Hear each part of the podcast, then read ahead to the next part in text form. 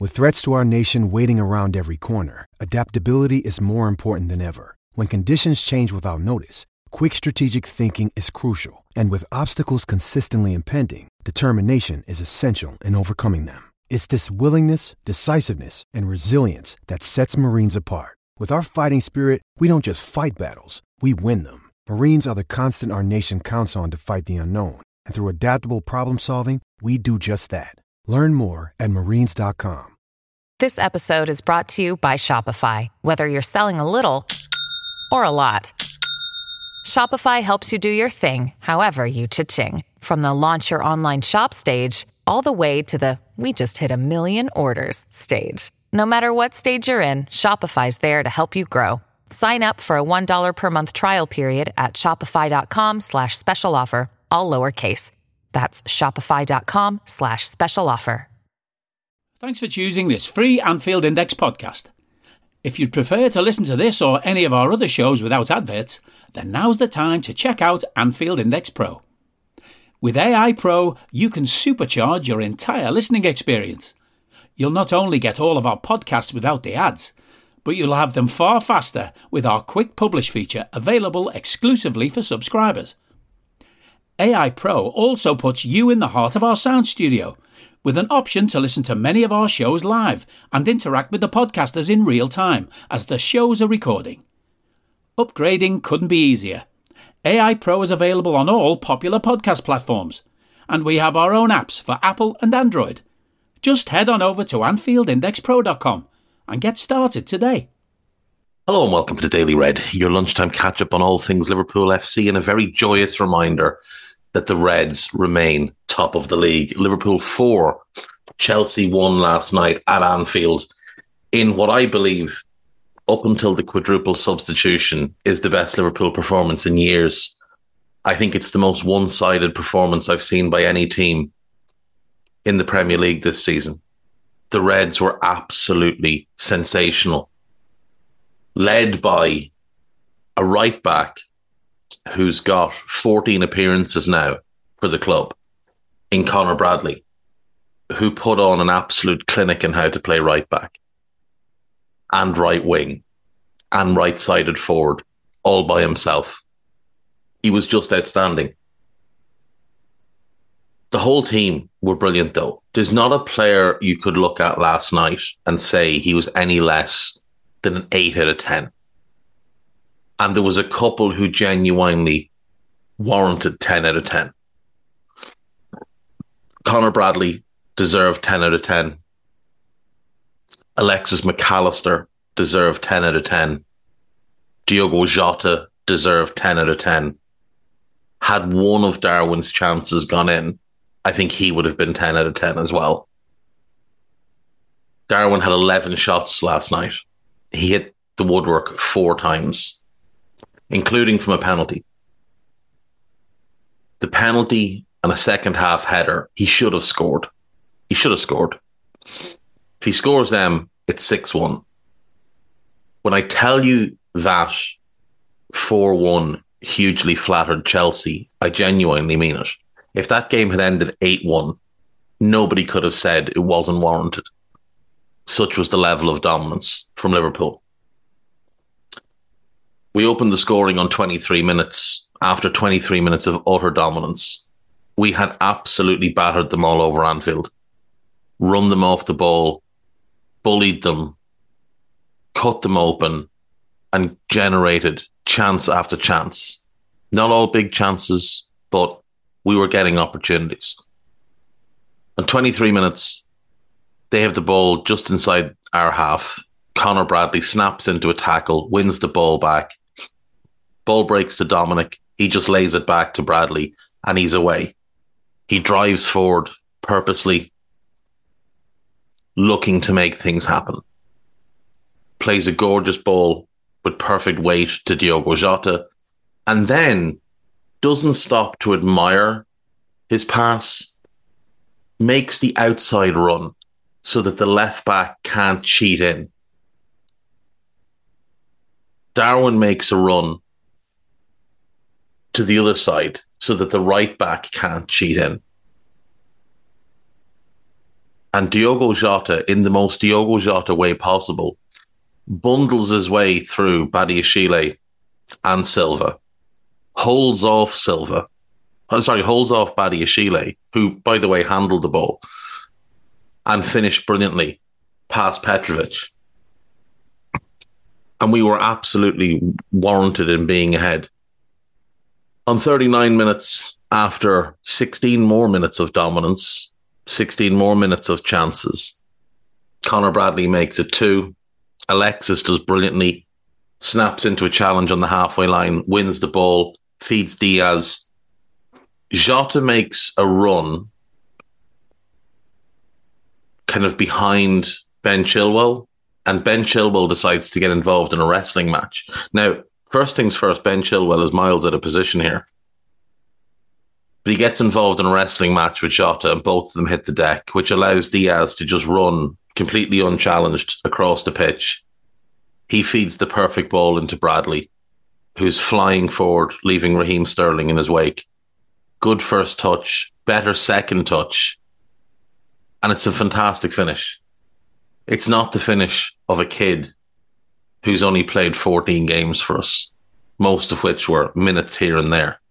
It's just not that finish. This is the finish of a 25 year old who's been in the team for six, seven years and played a couple of hundred games. Composed, confident. It's an absolutely outstanding finish. It's absolutely magnificent. Then we get a penalty. Diogo Jota is fouled. Darwin steps up and does everything right.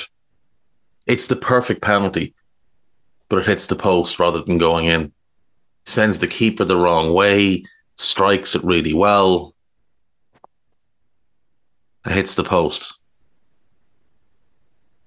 He's just cursed. He just is cursed.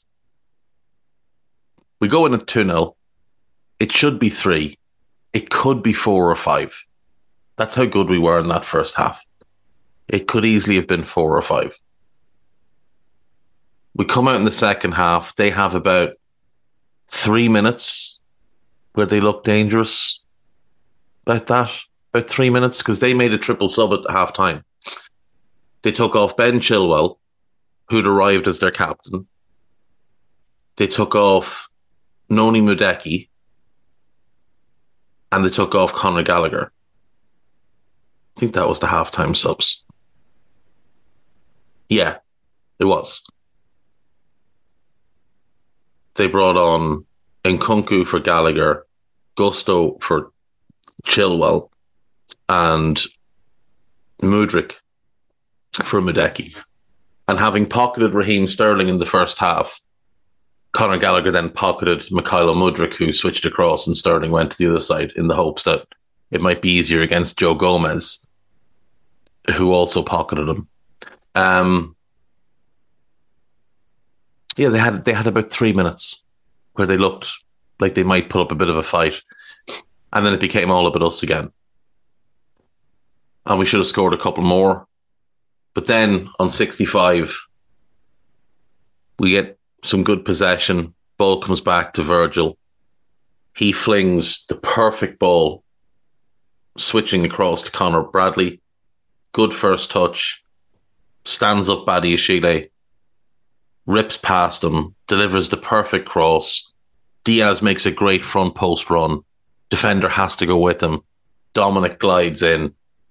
Bullet header. 3 0. And that's it. That's game over. Now, from there, we make the quadruple sub. And from there, we have about eight minutes where we're off the boil a little bit. And they score through Christopher Nkunku. And then we just decide to take over again. And Alexis plays the ball into the channel. Darwin abuses Thiago Silva, swings across a great low cross. And Luis Diaz comes in at the back post to finish. That's 4 1 and 4 1 was the least we deserved. From there, we could have potentially scored a couple more, but we were plain sailing. We knew the game was over. Chelsea fans have had themselves a big cry rather than just accept that they got absolutely battered. And to emphasize how battered they were, we had 28 shots, they had four. We had 13 shots on target, they had three. We had eight corners, they had one. We hit the woodwork four times, five times we hit the woodwork. We just destroyed them, absolutely destroyed them. They're trying to trying to make out that the referee did them dirty. So the big incidents with the referee, Conor Gallagher dives to try and win a penalty. He takes a bad touch and he just sort of throws himself into Virgil. It's not a penalty. In no way is it a penalty. Ally McCoist and Joe Cole made people think it was a penalty with their biased commentary. There's no way it's a penalty. Ben Chilwell booked for diving. He should have been booked for diving again a couple minutes later. Referee got that decision right as well. The Jota penalty is obvious as anything. His foot gets stood on. There's just no way to argue. It's a clear penalty. And then there's the Virgil on Nkunku one, which we don't see a good replay of. We only see slow motion. But if someone kicks you low on the back of the heel, you don't fall over the way Mudryk or the way Nkunku falls over. You just don't. Now, is there contact? Yes. How much? Who knows? We didn't get a good replay of it. If it had been given by the referee, it probably doesn't get overturned. But I think the referee got it right. The more I've watched it, I think the referee got it right. I don't think it was a penalty. Chelsea are lucky they got out of there without getting absolutely embarrassed. It's as simple as that. They look, they just got absolutely walloped. And Conor Bradley was the man of the match. Like it wasn't like it wasn't Trent. It was Conor Bradley, a 20 year old making his 14th appearance for Liverpool, his second appearance in the league, scoring a goal, having two assists. Henry Jackson had a tweet earlier that Conor Bradley, since Jurgen announced he was leaving, has four assists, and that Antony, since joining Manchester United for 85 million, has four assists. They also both have a goal each, but Conor Bradley's came against Chelsea in the Premier League, and Antony's came against Newport, who are in League Two. And Bradley is the second new academy player to really pop this season for us after Jarell Quansah. And we know that we've had Trent and we've had Curtis Jones. Trent has developed into the best right back in the world. Curtis this season has been one of the best midfielders in the league. Those two have been in the in the first team picture for a while, and we've sort of been waiting for more academy graduates to come along. And it's important to give flowers where they're warranted. And the academy, the staff there, they absolutely deserve the flowers.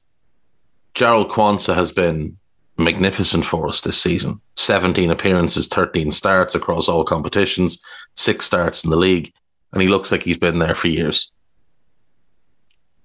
Conor Bradley, that's now nine starts this season. Oh, sorry, nine appearances this season, six starts, two in the league. Again, looks like he's been there for years and years. Now, some people will say, well, what about Harvey Elliott? I don't I don't really class Harvey as an academy player. He played very little in our academy. He arrived from Fulham's first team and has largely been in our first team or on loan with Blackburn's first team or injured. He's never really spent any time in the academy. I think he's played like 15 games or something like that in the academy for us. So I wouldn't class him as an academy player. I think he's more a first team generated player. But Caoimhín Kelleher is definitely an academy player. He's got 12 appearances this season, two in the league. And he's been, bar a couple of shaky games, he's been largely very good, and we know we'll make good money off him if we sell him in the summer. Ben Doak has played five times this season, one appearance in the league. He's got a lot of potential. Again, he's someone that arrived from from Celtic, but he has played a fair bit for the academy. James McConnell, four appearances this season. Luke Chambers, four appearances this season. Bobby Clark is now up to four appearances. Kaide Gordon has had two appearances, obviously working his way back from injury. Calum Scanlon, two appearances. Stefan Bajcetic, two appearances. And Owen Beck, one appearance. Like that's that's a lot of outstanding young talent. That's 11 young players, pure academy graduates, really making their way this season. Quansah, Kelleher, Bradley, Doak, McConnell, Chambers, Clark, Gordon, Scanlon, Bajcetic, and Beck. Can we make a team out of them? Kelleher in goal, Bradley right back, Quansah and Chambers as the centre backs. Go back left back. We put Scanlon left wing, Ben Doak right wing, James McConnell and Stefan Bajcetic in midfield, and then Bobby Clark playing off Kaide Gordon. That's a team. it's a team just from the academy this year. Now, Caoimhín's been there a few years, obviously, but still, that's a team from the academy this year. That's really impressive. Like, it's really, really impressive. And we've long looked at the Hale End and Cobham and we've thought, you know, why, why don't we have an academy producing talent the same way theirs is? And it is now starting to churn players out, and it's it's massive for our future. And the owners deserve credit; they've invested heavily in the academy. Jurgen deserves credit; he's put belief in the academy. Pep and Lijnders and Vitor Matos deserve huge credit because they're the one that have created the ones that have created the pathways.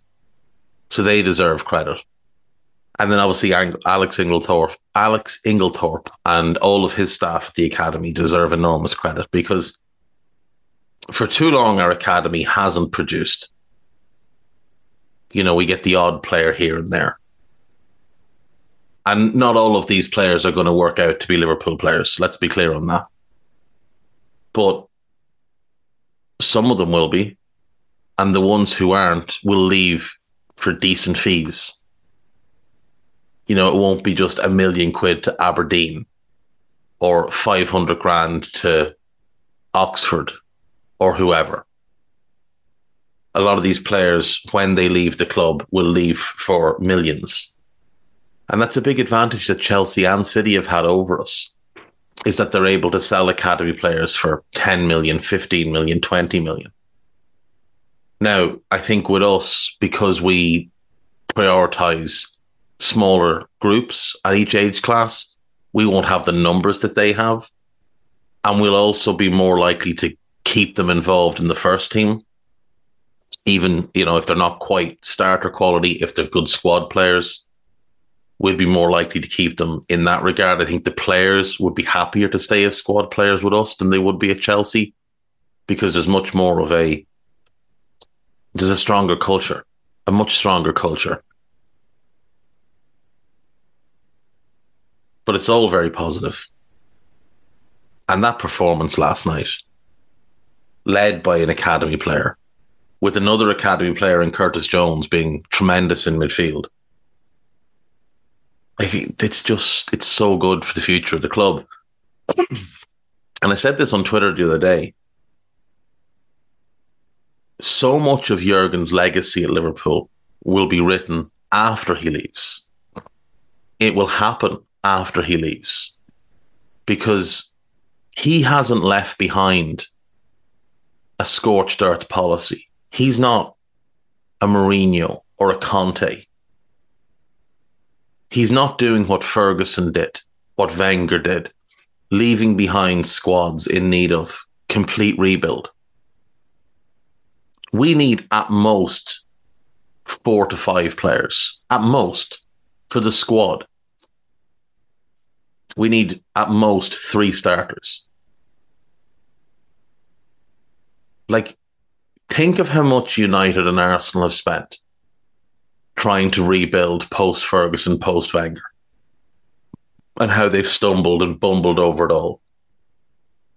Neither of them left behind a single world class player. Wenger left some world class talents in Ozil and Aubameyang, and he left a really good player in Lacazette, but they weren't world class players.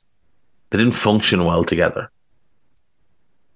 He left behind an absolute train wreck in defence, a mess in midfield, and no goalkeeper that you'd deem worthy of the name. Ferguson left behind a squad which contained players who had been great, but were all well past their best. He had rinsed every last drop out of them. Jurgen's going to leave behind the best goalkeeper in the world, the best centre back in the world, the second best centre back in the league, the best right back in the world, an outstanding group of support defenders in Joe Gomez, Jarell Quansah, Andy Robertson, uh, Conor Bradley, Callum Chambers, Callum uh, Luke Chambers, Calum Scanlon, Calvin Ramsey. Players who are either good enough to be really good squad players, good enough to start a lot of games, if not necessarily part of your best 11, and really, really promising youngsters. And the academy has a couple more youngsters. That Nalo kid looks very, very promising, as does the kid that punched the United player. I can get on board with a fellow like that. The same then in midfield. He's leaving Dominik, Alexis, Curtis. You, you couldn't ask for a better building ground in midfield than those three. You've also got Endo, who'll play a role for the next couple of years. Bajcetic, Clark, McConnell, Gravenberch, Elliott, if you want to consider him a midfielder. I know Jurgen does, but the next guy probably won't. And then in attack, Mo, Darwin, Jota, Diaz, Gakpo, plus then Kaide Gordon and Ben Doak and Harvey. Like Jurgen's leaving behind almost the finished product. Talked about it the other day. Amorim, three players. Alonso, three players. De Zerbi, three players for the team couple more then for the squad. At most, two more. Three if Kelleher goes, but you can replace him with the money you get from. Like you're talking about maybe 200 million at most to complete the squad because that's what he's leaving behind. And it's a squad where you look at the average age, you look at the ages of the players, it's so young, so young across the board, bar Mo, Virgil, and Alisson. Robbo's that bit older as well, but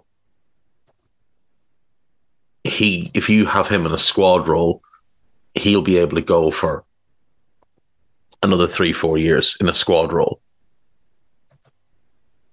Alisson has probably four years of being the best goalkeeper in the world ahead of him. He's only 31 you could easily be looking at him at 35 and thinking he's still the best keeper in the world. Virgil, again, I just don't see why he wouldn't remain the best centre back in the world for another three years to 35, 36. He's so far ahead of everybody. And I, I just don't, especially if we move to back three. I mean, cigar and slippers job for him and Mo. Like even if Mo's all round game were to take a dip, which would be the complete opposite of what's happened over the last few years, as his all round game has expanded and expanded and gotten better and better. He's in such incredible shape that if he just wants to morph into purely a poacher, like Cristiano did, There's no reason you couldn't get four great years out of Mo. There's no reason. He's he is fully capable of it. Like Jurgen is leaving behind the perfect situation. And it's a funny thing where, in one way, it's much easier to replace Jurgen than it was Brendan because of what Jurgen has, has built and what he's left behind. But then in the other way, it's so much harder because, well, it's it's Jurgen, what he's won and who he is and what he represents. But people who've written us off and said that we're going to fall apart, people who've compared the situation to Ferguson and Wenger, they couldn't be further away from the truth. And last night was a bit of a look into what our future is. Like, remember, we did that last night without Mo, with Trent coming off the bench when we were already 3 0 up. That's two of our four best players. Two players who are undeniably not only in Premier League 11s, but they're in all time Premier League 11s and they're in World 11s. They're not there last night. And we still wiped the floor with the billion pound team. It's pretty spectacular, folks. It really is. Uh, check out This is Anfield. There's a lot of good post match coverage on there. Check out liverpool.com for all your hopes and dreams. Um, on AnfieldIndex.com, there is a piece about Ange Postecoglou. Could he be a candidate to replace Jurgen? I don't think he would leave Tottenham after a year, but I'd certainly take him. Jurgen praising Darwin for his role in last night's win. Uh, his piece about David Lynch's analysis of the game. A piece about FSG and their expansion into PGA golf. Piece on Jurgen hitting 200 wins and Neil Jones's thoughts on that. And then podcast wise, there is post match raw hosted by Guy. Trev couldn't make it last night because he had to go to the game and keep an eye on the referee and make sure that there was no shenanigans. He warned them beforehand that there was going to be an extended emergency ref watch and that he would drag him on by his ears and make him answer questions. So the referee put in a solid performance. Uh, so big thanks to Trev for doing the dirty work that none of the rest of us could do. Uh, that's it, folks. I will talk to you all. Oh, so I should point out it was Guy, myself, and Carol on Raw with no Trev last night. Um, yeah, I'll see you tomorrow. Bye bye. We hope you enjoyed listening to this Anfield Index show. Please be sure to subscribe to our channel so future podcasts find their way to your device automatically. There's nothing quite like fan engagement, and we'd love to know what you think of anything discussed on this show. The best way to get in touch is over on our free Discord community, where both podcasters and listeners debate the hottest LFC topics 24 7. Sign up free now at AnfieldIndex.com forward slash Discord. You won't regret it. You can also follow us on Twitter at Anfield Index and find us on Facebook by searching for Anfield Index. Oh, and before you go, we'd love it if you could leave us a five star review on your favourite podcast app. It only takes a couple of seconds, and it means the world to the people who create these free shows. Sports Social Podcast Network.